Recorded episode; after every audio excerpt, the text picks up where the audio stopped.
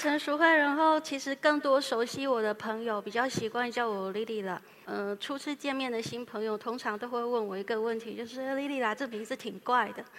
为什么你不正常一点，就叫 Lily 呀、Lilian 呢，或者是 Lily 啊？我还还有一个朋友，他曾经跟我说，他说，哎，有一个研究说，吼，那个叫 Lily 的通常都是美女，你要不要干脆改名叫 Lily？搞不好可以改运，还可以改面相哎。然后，呃，我真是无言。然后，嗯，其实就是如果认识我比较久的朋友，会觉得其实我取一个古怪一点的名字也算是蛮正常的，因为我嗯基本上就是一个不喜欢墨守成规的人，所以呃我喜欢在每一件事情上面都试着去寻求它新的可能性。所以好事地图它基本上也就是这样子的思维下面的产物。我在二零零九年的时候创立了 Brain Sugar，那它是一家数位创意广告公司。那对于一家广告公司来讲，创意是一个很重要的核心能力。所以我常常都在思考，到底什么是创意？呃，我觉得创意它有三个层级。第一个层级是可以解决问题的创意，那第二个层级是可以去感动，然后影响人心的创意。最高层级的创意呢，是它可以去改善社会，甚至它可以进而推动社会进步的创意。那我很清楚，我们就是要做这样子的创意。呃，在 Brain Sugar 这家公司创立的初期，它其实跟每一家新创公司都是一样的。就是呃跌跌撞撞，然后我们首首要的目标就是要先求生存，一直到了二零一二年稍微呃比较稳定了，我才有一些时间再来思考这一件事情。然后在那个时候，我也常常问我自己，说我是不是应该要等公司的规模更大，然后更有名气、更多资源、有更多钱的时候，我再来做这一件事情。但是我回头又想想说，如果万一我这一辈子就是没有那个能力，让我的公司可以达到一个呃成功的境界的话，那我是不是就没有机会来实现这个理想？同时，我又想到我们家的一个家传故事，就是我曾祖父的那一个年代，我们家是非常穷的，没有白米饭吃，然后每天大家就是喝地瓜粥度日。尽管如此，有人到我们家来来行乞的时候，我们还是会分食物给他们。那曾祖父的想法是：虽然我们的能力很少，但是如果我们今天可以帮一个，就是一个；可以帮他度过一顿，就是一顿。那我就想，嗯，那我也应该要跟曾祖父一样，就是今天我有多少能力，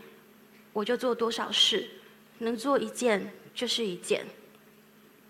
所以在二零一二年，我记得下半年的时候，我就开始跟我的团队谈说：，哎，那我们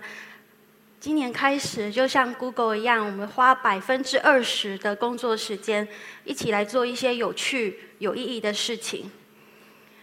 那团队就开始去呃观察台湾的社会问题啊，然后就开始提出各式各样的解决方案。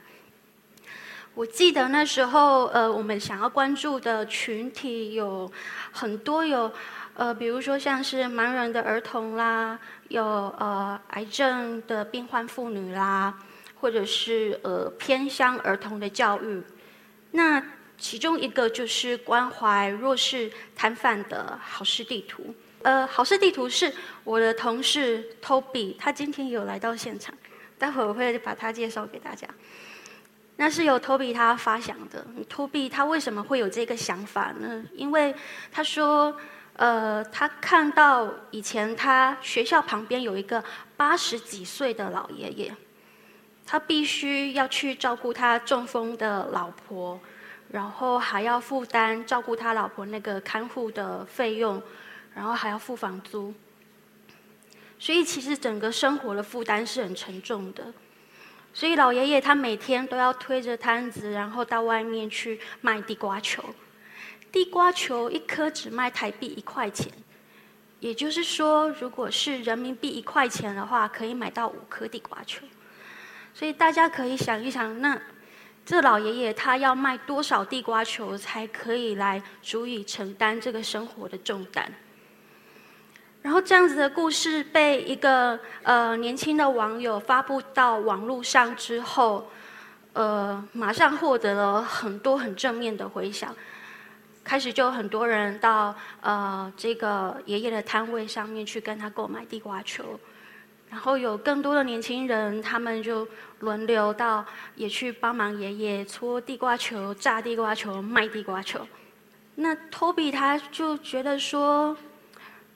他也希望可以利用他的专长，就数位创意的这一个能力，可以让更多的摊贩的故事也可以被看见。那当初 Toby 他跟我们提出了这一个想法之后，整个团队都非常的喜欢。然后同时，我们做了研究之后，也发现好像在当时并没有任何一个基金会或者是组织，他们特别是来关照这些弱势摊贩的生活。所以我们就想说，嗯，好吧，那就由我们开始来做吧。好，那。接下来，我想要请大家先看一段就好事地图的影片。In Taiwan, the streets are filled with street vendors, many of whom are disadvantaged people. He is 96 years old, living off of making steamed buns. She is 85 years old, pushing 30 kilograms of newspapers on the streets every day. She single handedly takes care of a son with autism and a granddaughter. Their stories posted on Facebook were widely shared and liked. However, the information in social media is being updated too fast. The information about vendors can't be found when needed. We want to help kind hearted people locate these vendors more easily and to support them by purchasing their products.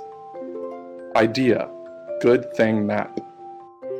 We collected all the stories and information of these disadvantaged vendors into our Good Thing Map app. The app will automatically pinpoint your location and generate a list of vendors from close and far. Searching by category is possible. For instance, if you wish to have a light lunch, you are able to search for it under Main Meals. It will be a win win situation as you will feel satisfied mentally and physically after the meal, and the vendors will be benefited financially. Good Thing Map app was popularly reported by the mainstream media. More than 250 disadvantaged vendors were seen and supported by our Good Thing Map app, but it's not the end. We hope that this idea can also be applied in other countries to benefit these disadvantaged groups who are standing on their feet to be seen, supported, and to have a better life.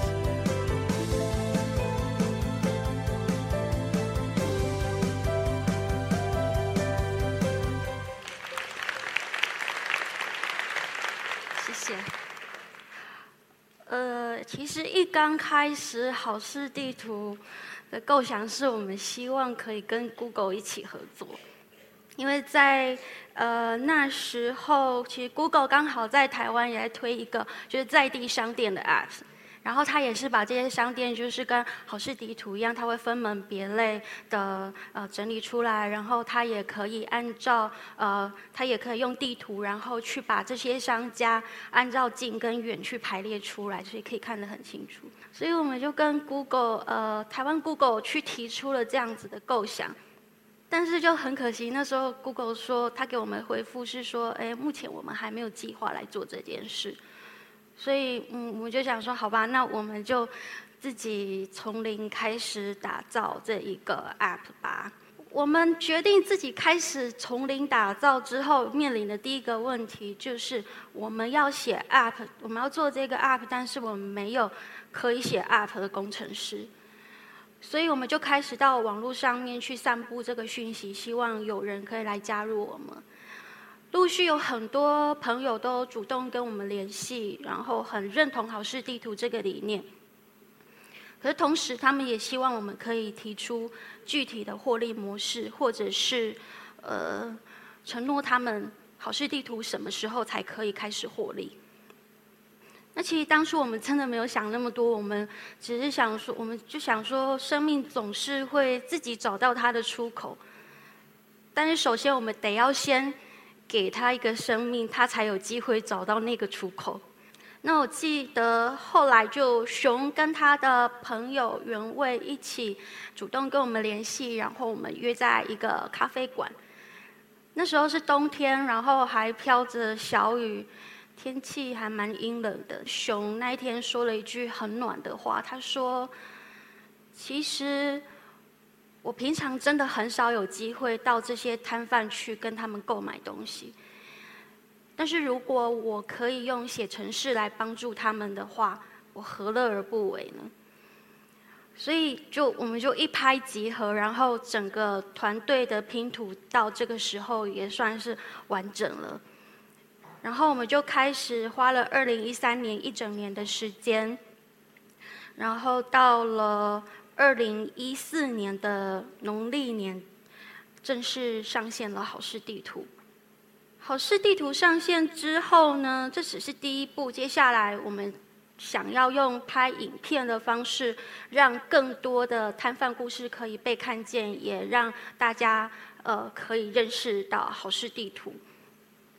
接下来我们又面临另外一个难题，就是我们得要有专业的摄影师来帮我们。那我们需要的摄影师还挺多的，可能需要七八个。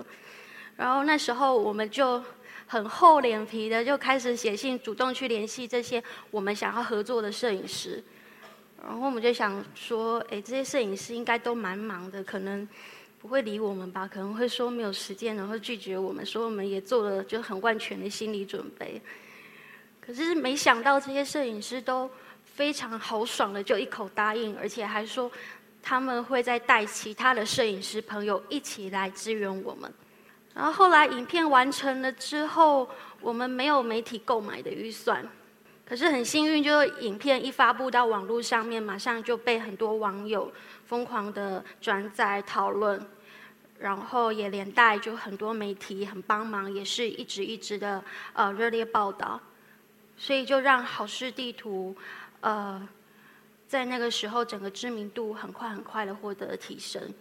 然后最近又有一个大陆这边的好心朋友，他帮好事地图写了一篇文章。他说他叫做《为什么我人在北京却舍不得删一个在台湾的 App》？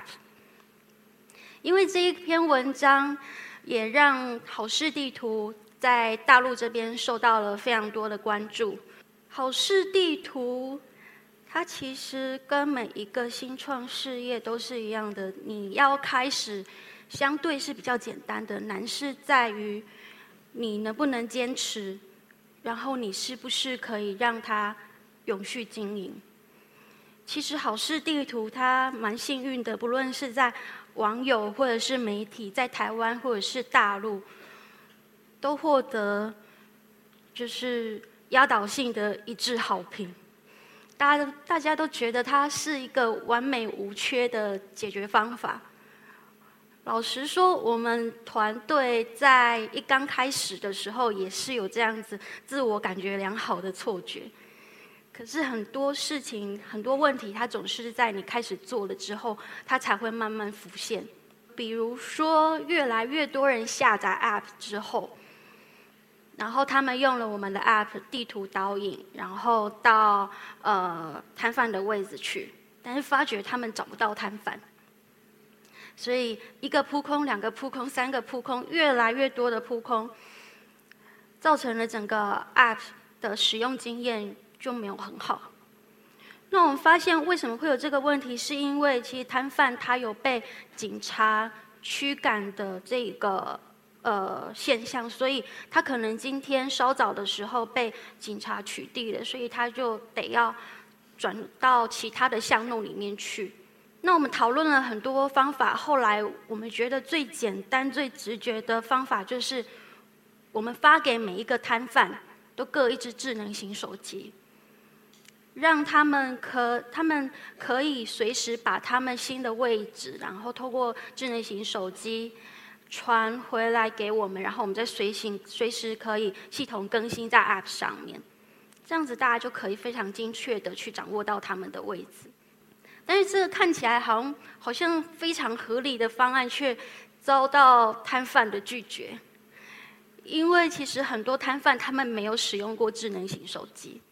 而且很多摊贩他们是老爷爷老奶奶，所以你要他们去学习用这个手机，它的难度是很高的。呃，还有一个例子是，我们想要更直接的去提升摊贩的收入，所以我们想要用代用餐的这个想法。所以代用餐呢，就是你可以一次付清十个人的钱，然后让十个真正有需要的人，也许是游民，可以到摊贩来取用食物。这也是看起来也是超级棒的一个解决方案啊。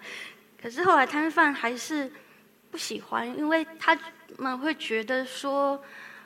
我还要去计算我已经收了多少人的呃代付款，然后还要去计算有多少人来取餐了。他们很怕会计算错误，这对他们心理压力来说会是一个很沉重的负担。所以就是这个方案也后来也是无疾而终。所以后来我就在想，就是很多时候我们是不是太一厢情愿的用自己的角度，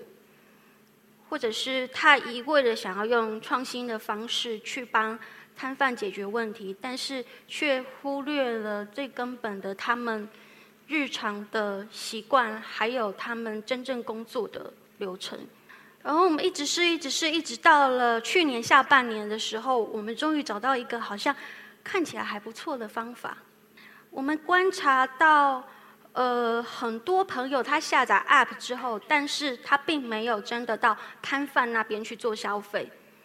原因是因为他的上班时间跟摊贩的时间搭不起来，或者是真的距离太远了，对他们来讲真的很不方便。所以我们就想说。那我们来推一个方案，叫做“好事零距离”。所谓的好事零距离，就是网友他可以在网络上面下订单，然后透过派送员去跟摊贩取货，然后再到指定的地点去交给呃订货的人。呃，初期的时候，我们先做小规模的测试，所以这些派送员都是先由我们呃公司里面的员工担任。然后在这整个测试的呃交易里面，我们也都没有先预收货款，所以这整个运作它必须就是对人性的诚信度要有非常高度的信任。那就后来蛮幸运的，每一个订购者他都是非常准时的就到呃指定的订购地点跟我们取货，而且还有一些订购者就跟我们说，我觉得好事地呃好事零距离这个专案真的是太棒了，我也要加入职工。他们想要，他们想说，我可呃，他们可以利用周末的时间，也一起来协助做这件事情。好事零距离是我们目前试过，呃，摊贩的接受度最高，然后对使用者也最方便，呃，而且又可以真正提升摊贩收入的一个方法。所以接下来在今年，我们预计希望可以跟台湾的 O2O 做餐饮外送的业者去做进一步的合作，然后让好事地图的这个好事零距离可以大规模的落实。那其实可以帮好事地图做的事情还有很多，啊，然后摊贩待解决的问题也还有很多。我觉得。自己检讨，我会觉得我们的速度到目前来看还是慢的，所以我们仍然很积极的向外寻求各种新的可能性，但有可能就是有更多的伙伴可以加入我们，或者是我们觉得最理想、最理想是希望可以找到一个可以百分之百投入好事运、好事地图营运的团队，然后来加速改善这些摊贩生活的速度。然后很多朋友，大陆这边的朋友在询问我们说，好事地图有没有在大陆落地执行的可能？同时，他们也跟也会提出一个，呃，就是有关于这些摊贩跟城管之间的矛盾。对，然后他们就说：“哎，那个好事地图利益虽然很好，可是到了大陆这边来，会不会变成这些城管的取缔地图？” 我很老实跟大家说，就是在我们呃台湾的好事地图成立之前，有非常多朋友跟我们说了一样的疑虑。我朋友那时候就质疑我说：“你做这一个 app 会不会最后是害了那些摊贩？”其实我们对台湾的警察认识是觉得台湾的警察不是那么冷血，不是那么不近人情的。像我自己本身在观察台北的这些警察在取缔摊贩的时候，他们不会一开始就去罚摊贩的钱，他们会先站在跟摊贩有一定距离的地方，然后让这些摊贩意识到说警察来了，然后让这些年老的摊贩或者是行动不便有身障者的摊贩，他们可以有时间去收拾东西。然后离开。所以，呃，其实就我自己，我每一次在台北的街头看到这样景象的时候，我心里是觉得很暖的。然后，我也觉得这就是台湾最美的风景。很多朋友也非常的好奇，就是好事地图它到底有什么样的魅力，让我有这么深的执念。要一直投入在这件事情上面。呃，最近有一个朋友跟我问起一模一样的问题，尤其我又跟他说，最近我们又决定要做一个同志平权的呃新的公益专案，然后就觉得我疯了，然后就很好奇到底为什么，然后我就看到他旁边有一个要价十万块台币十万的一个很漂亮的包包。然后我就指着他的包包说：“我在猜，好事地图或者是同志平权这样子的公益专案，对于我来说，可能就很像这个漂亮的包包对于你的意义吧。”我记得在呃之前，LV 亚太区的数字营销主管在台北跟我们开会。然后那时候，我跟他们说了一句话，我说：“真正的奢侈品，它是用钱买不到的。你拥有它的那一种满足感，是不会随着时间而退逝的。”那我觉得，好事地图对我来说，就是这一种用钱买不到的奢侈品。那，谢谢。那在这里面经历的每一个故事，然后每一个感动，他们都是我人生非常非常珍贵的收藏。然后我今天也有带来，就是这几样奢侈几样奢侈品，想要跟大家我分享。然后我请我的同事 Toby，也就是好事地图的这想法的发想者，帮忙我。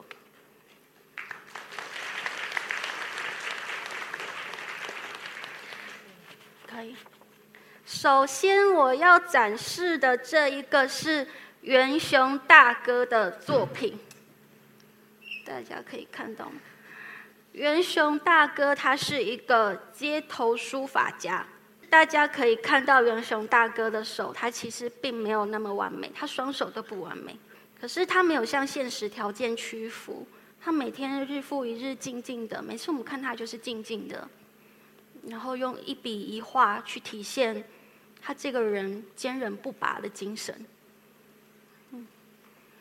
第，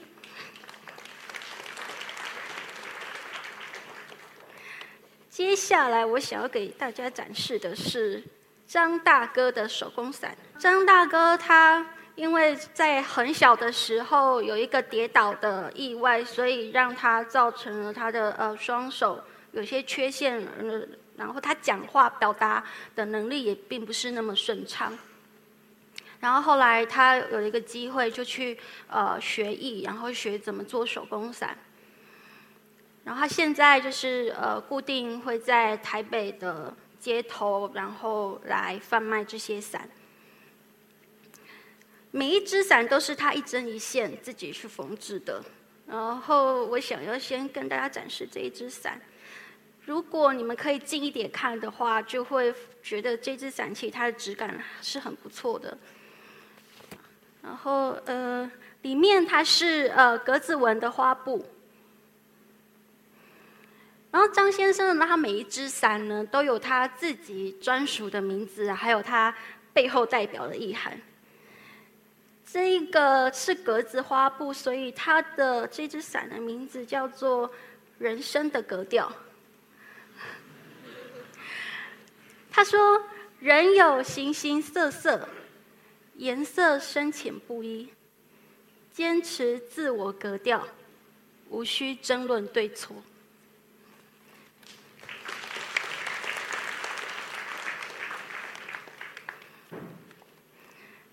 然后呢，这一只伞大家可以看到，它是一个红色渐层的花色，很漂亮，对吗？那张先生呢，他很坚持，他的每一只伞都要兼顾到美观，还有它的耐用度。所以，呃，一般的伞它就是六支支架，大家可以看到，就是它是用十二根支架，然后又美又美观，然后又耐用，这样。那因为这一只伞它是红色的渐层花布，所以它的名字叫做是呃渐入佳境。他说，人只要肯努力、肯付出，所有的困难都会迎刃而解，